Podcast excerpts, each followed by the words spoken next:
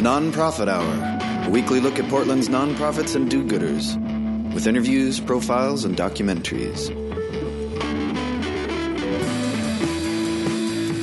This is the Media Institute for Social Change's Nonprofit Hour, being broadcast from the studios of X Ray FM.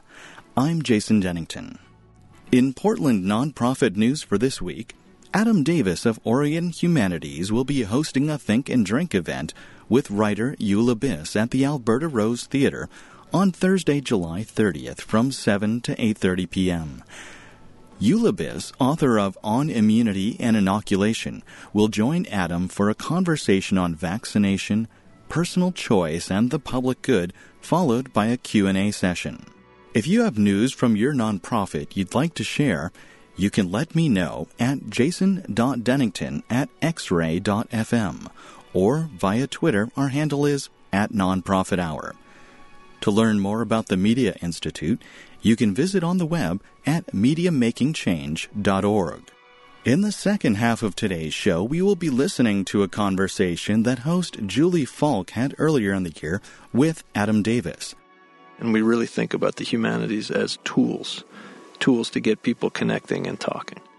To start the program, we will hear a discussion between the Media Institute's Phil Busse and Dañel Malán, who is a founding director of the Milagro Theater, which has been bringing Latino theater, arts, culture, and education to all the communities of Portland since 1985.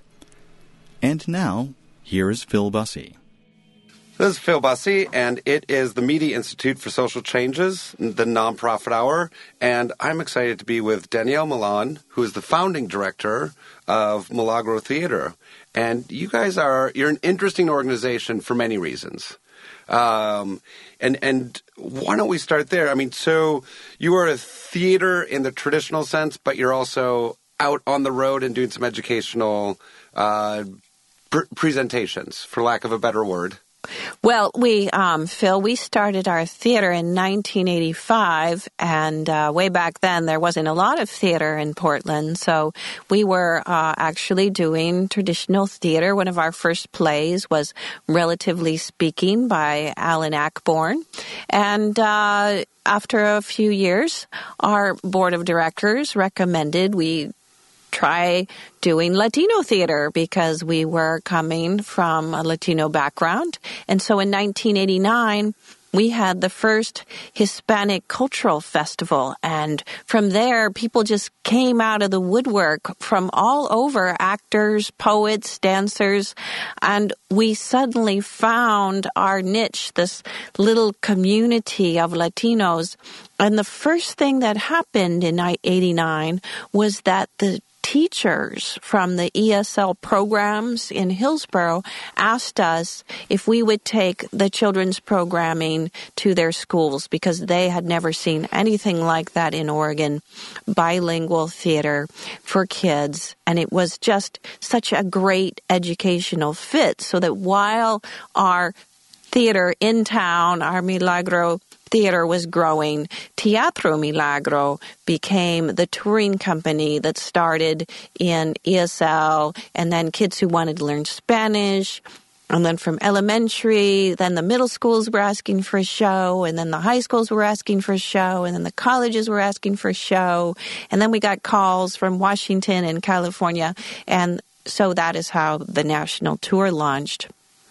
And while we still tour nationally, we also have an elementary program and a middle school program and outreach that we do through the LGBTQ community with a sexual health coalition. So we are busy. You have a lot going on. Let's talk about you and your interest in theater. How did that happen? Were you were you hooked when you were in elementary school when you were a kid and like you're trying to do for some of these children? Well, I was a painter, actually. I was following the footsteps of my mom. I was going to be a visual artist and a, and a designer.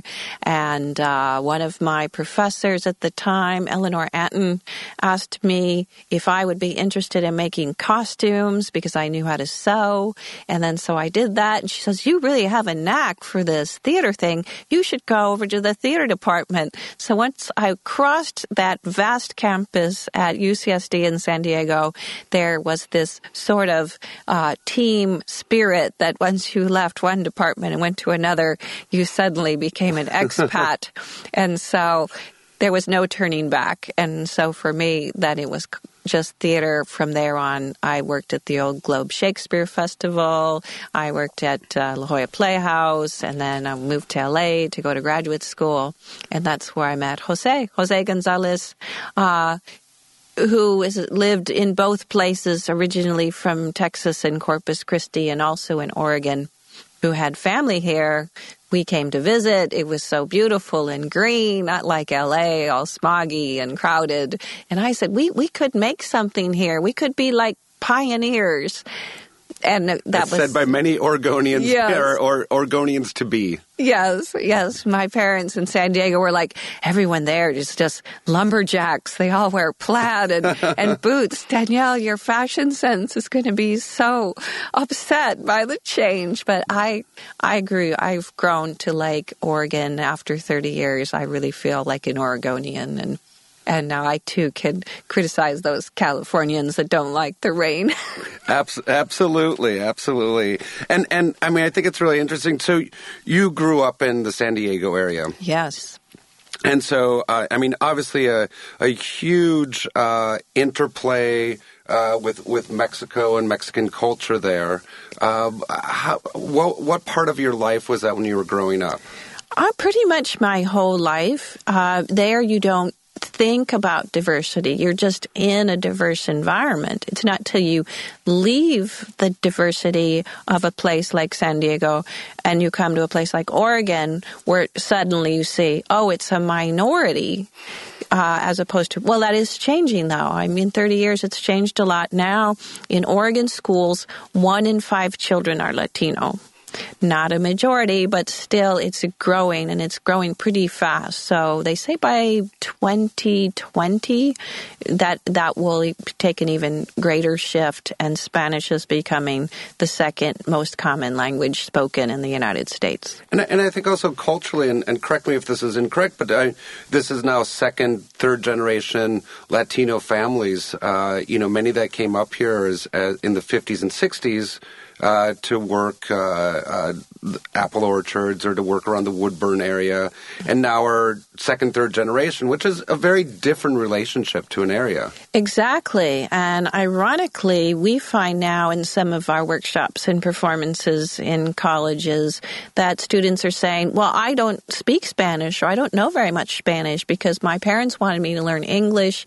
The emphasis was on learning English, and there's almost like a returning to the culture when they're able to see one of our bilingual performances or be or be one of our workshops. They're like, "Wow, I really need to learn Spanish. I'm a Latino. I need to learn Spanish." So that's kind of an exciting and responsible part that I feel with my education program is preserving culture, sharing culture, preserving culture, retaining cultural pride, instilling pride. So a lot of the plays that we take to uh, the educational plays focus on those issues of maintaining uh, culture. This is the Nonprofit Hour. I'm Phil Busse, and I am talking with Dañel Malán from Milagro Theater. Uh, she's the founding director. This is your 30th anniversary. Yes, and are beginning our 31st season. So Jose and I, we've been working away quite a long time in the world of theater. We've seen, sadly, theaters come and go. The Civic Theater in, in downtown Portland was an icon for 50 years, and now it's a parking lot that some of the new theater people didn't even know existed. And so we're like, we're not going to become a parking lot. we will not. that is a great model for any any nonprofit or any business, isn't it? Yes. Unless, of course, you are in the parking lot business. Yes, So maybe you want more parking on your roof because parking is getting limited in the Portland area.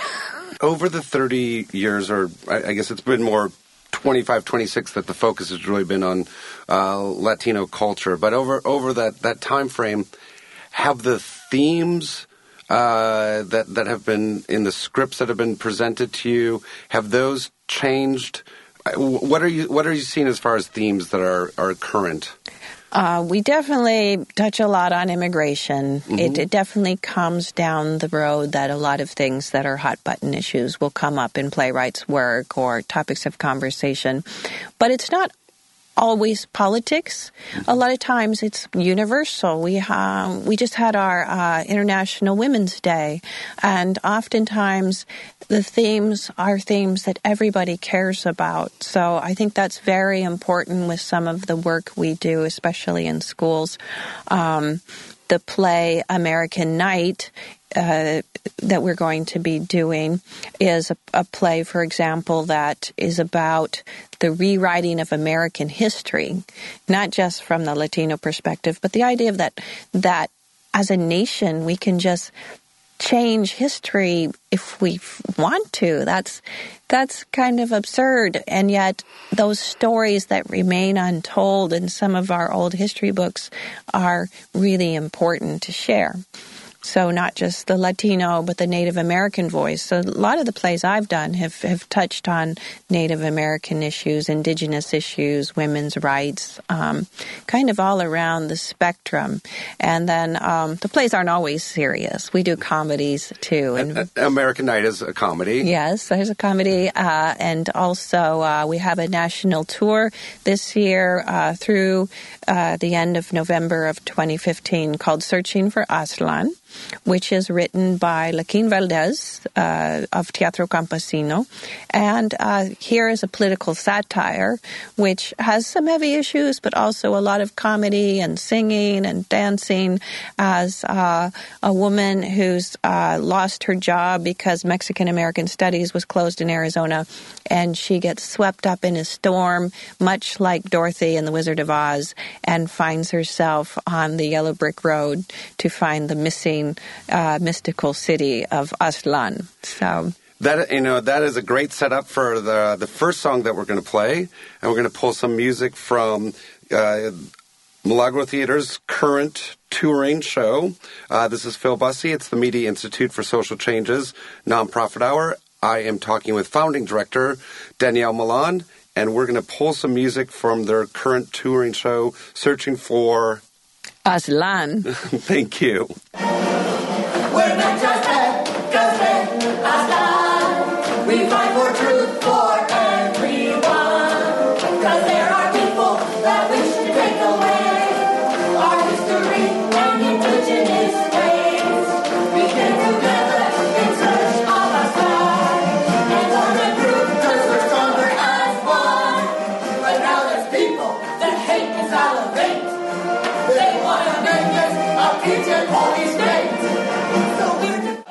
Phil Busse. It's the Media Institute for Social Changes nonprofit hour.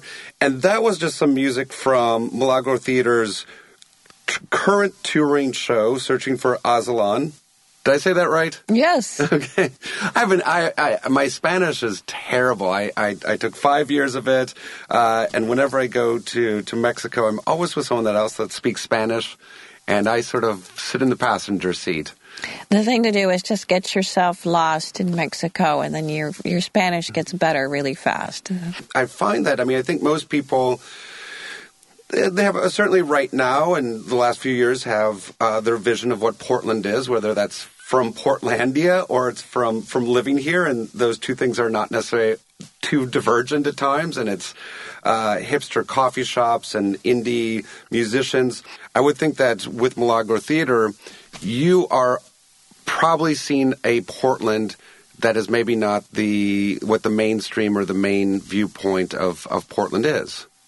I think that you landed on it when you said hipsters, because I, I, what comes to mind is just around the corner from your studio here with Alberta Street and Mississippi Street, all the taquerias. There's a Peruvian restaurant on Mississippi. Uh, just the culture of Latinos is so popular because it's warm, it's inviting, it it uh, brings to mind warmer territory and louder festivals and fun. So I think I believe it's uh, last Thursday on Alberta Street, for example.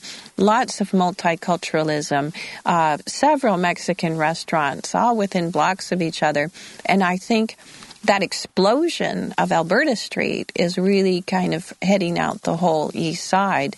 Um, all around the neighborhoods, you see taquerias, food carts, restaurants, and uh, little uh, cantinas and little grocery stores where you can find, you know, all the wonderful things that make your life spicier.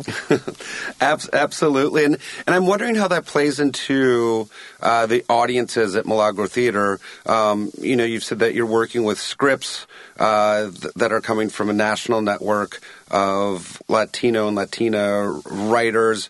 Uh, you're working with a core group of of actors and actresses here. What's the demographic of the audience? The audience is very widespread, and I, and I, I should just jump in here because we're both talking about the audience at the actual theater uh, as opposed to the audience when you're going out into the schools.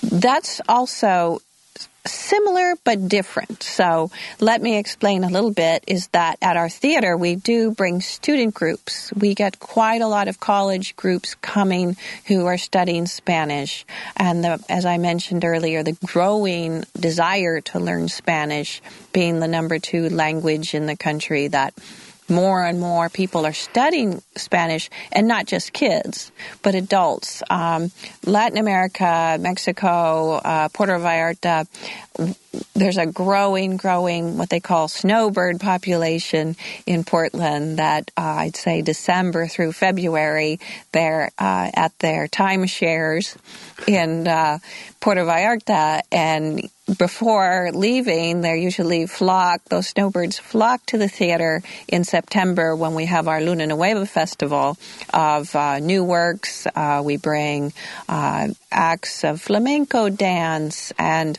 all sorts of different entertainment. This coming year, it's going to be a children's theater festival. So uh, the snowbirds come, they practice their Spanish, and then off to Mexico. So uh, that's a really nice uh, audience that's grown over the years. So, in addition to the snowbirds, another big demographic is the hipsters because all those people that go to food carts and eat tacos, sooner or later, they also want to embrace the culture on a on a deeper level beyond tacos and enchiladas. And uh, so we're really working really hard to grow the younger demographic because um, my example of the Civic Theater earlier was that theater can be very uh, institutional and feel like, oh, you're going to the museum or you're going to the ballet. We want to keep our theater relevant so that young people want to come. So we work very hard to grow the young audience and see the value of theater, uh, that it's engaging, it's fun, it's not like going to a movie, it's so immediate and in your face and it's exciting and different. And so that's how it ties back into the tour and the presentations we do in colleges because either the college students are coming to us or we're going to them and fostering that all the way down to the elementary school level. I have people come to the theater and come up to me and they'll be like, I remember when you performed at my middle school 10 years ago and I saw you in a play. And then here I am. Now here I am. I'm an audience member. I'm a theater goer. So, so those are the moments where you feel that all that work of 30 years really had some value when people come up to you and they were like, when I was a kid, I remember. you. which is which is wonderful. I mean, the role that that that Milagro Theater is playing in in in both entertainment and in cultural education is just it's it's really it's incredibly expansive and it's very exciting. And I, I, and I think one one of the examples uh, we were going to play a song from a recent production you had. Uh, Tell me, Coyote. Yes, Cuénteme Coyote, which in English is Tell me, Coyote.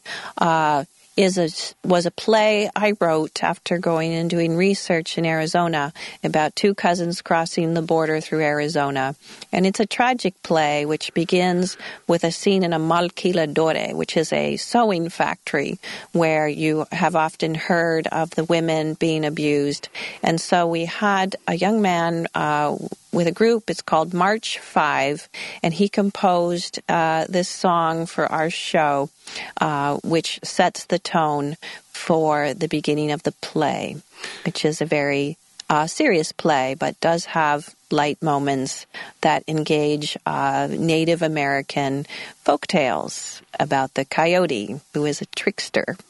And and you know, and uh, the, what you were saying about before is that the it is really engaging for younger demographic, and, and certainly I think you'll hear that in this in the song and in the music that you that you've chosen for your plays. This is Phil Busse. It's the Nonprofit Hour. We're going to take a quick music break. I'm talking with Dañel Malán from Milagro Theater, and this is a song from their recent production of Tell Me Coyote or Cuénteme Coyote. Puesto a pensar, y preguntar alguna vez a dónde voy, de dónde vengo. Brown dust covers the city. What a pity that I can't stay here. Cause La Patrulla trying to get me perdido. Not knowing pasado, still showing all the scars I've caught on my trek to big money flowing. Pero nunca voy a ver esos dólares. Se quedan en manos de nuestros opresores. Corporate businessmen taking all the fame and the riches. While our madres are the ones cooking the food in the kitchen and taking care of their children. But guess what? I'm so living. Voy a la marcha protestar. Better wages for living. And since I don't have papers, I don't trust no one. Mi tía de rodillas praying under the sun. We shed blood, sweat, tears, still do not seem set. And drink too much sometimes, so we get numb and forget. But I bet que un día todo esto cambiará. Algo de nada, toda la vida a luchar. ¿A dónde voy? ¿De dónde vengo? Mi identidad perdida miro en el espejo. This is Phil Busse. It's the Nonprofit Hour. I am talking with the founding director of Milagro Theater, Dañel Malán, and you guys have such a body of work that you've done the number of plays, the amount of education, uh, outreach that you do. Um, I want to, we've talked more about some of the stage productions. Let's talk a little bit more in depth about uh, what exactly are is Milagro Theater doing in the, the public schools and, and how does that work? Well, um, in the public schools, as you probably know, for quite some time, uh, long before the recession, arts were something that were being cut back quite a bit. And uh, we saw a void that needed to be filled. So oftentimes through grant writing, we are able to secure funding for free arts activities or low cost arts activities. And so our touring shows for schools and our residencies are very low cost or sometimes even free. And um, of course, those funders want to hear the hard numbers, though. They like the nice, fuzzy stories, the wonderful um, quantitative, qualitative stories, um, but they want the numbers. And it's very hard to find statistics on arts learning so this last year, I started a case study on bilingual arts integration, uh, starting with a school out in Hillsboro, Evergreen Middle School, working for a year with the kids, doing pre testing and post testing for reading and measuring the difference in how much more they could read and their comprehension. And on the average, we are running about 47% increased higher learning comprehension in these schools where we are able to use the arts to teach subjects like history and language arts using arts integration. The reception from from the the uh, school kids that you're working with has to be remarkable. I mean, that when the theater company comes to school, it just it has to feel in some ways like recess. It is really exciting to see kids' faces light, light up. And uh, one of the programs we have, which is a literacy based program, uh, a play we were doing about Don Quixote set in a library, getting kids excited about reading. The um, book van had come. Every day they would come and bring free books for the kids and hardly any kids would go and get the books. And the kids were watching our play aventuras de don quixote where uh, he really you see don quixote and why books are so important to him. And at the end of the play all 60 kids got up ran to the book table and took all the books. And the guy said he had never seen that before That that's I mean that's so that has to be very rewarding to see. Uh, this is Phil Busse. It's the nonprofit hour. Uh, it is my pleasure to be talking with Dañel Malán from Milagro Theater and talking about uh, the theater productions that they put on at their theater, but also the the educational outreach that they do uh, at schools throughout the the greater Portland metropolitan area. Um, Dañel, I just we're we're going to wrap up our conversation, but I, I, I, want to talk about because this is the nonprofit hour, uh, something that you just sort of tangentially touched on, but funding. Uh, as a nonprofit, it is obviously it's it's wonderful to have something uh, that you can sell and you have ticket sales and that that that brings in a certain amount of revenue. Um, but as well, you're talking about uh, you receive funding to do these educational programs. Where where is where is your funding coming from in terms of is this grants? Is this contracts with the school? It's a combination. We definitely, as theater people, have to use our own creative thinking as well. And uh, our, we have a board of directors and uh, a staff that are always working on every possible uh, revenue stream ticket sales and as you mentioned contract service so some of the schools are you know pay for these programs obviously um, and some of that funding uh, for the school assemblies comes through a, a local program called uh, young audiences run for the arts so not just uh, funding that we raise, but also working with networks like Young Audiences. On the grant level, we um, get funding from the National Endowment for the Arts. We get funding from the Oregon Arts Commission. Uh, we get uh, corporate funding. Uh, the Young Trust is one of our supporters. We have um, independent companies. Uh, Ronni Lacroute, Willie Kinsey Vineyards is one of our wonderful sponsors. Um, and uh, also um, smaller foundations like the Carpenter Foundation. The, the list is is quite long. I, I, would be here for probably half an hour, uh, and I'm, I know that I would leave people out, and I don't want to do that but uh, also on the individual level. Individual donors are extremely important. We have a name a seat campaign where people can have their name on a plaque on a seat.